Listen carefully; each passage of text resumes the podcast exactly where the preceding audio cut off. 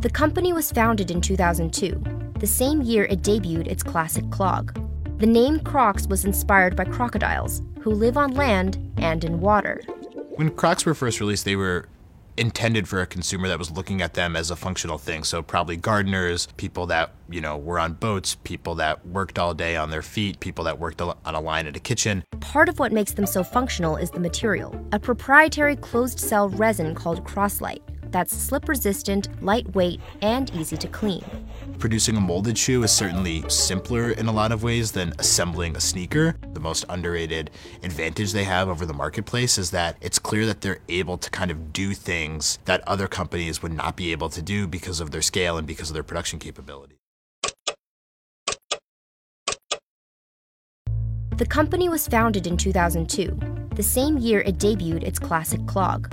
The name Crocs was inspired by crocodiles, who live on land and in water.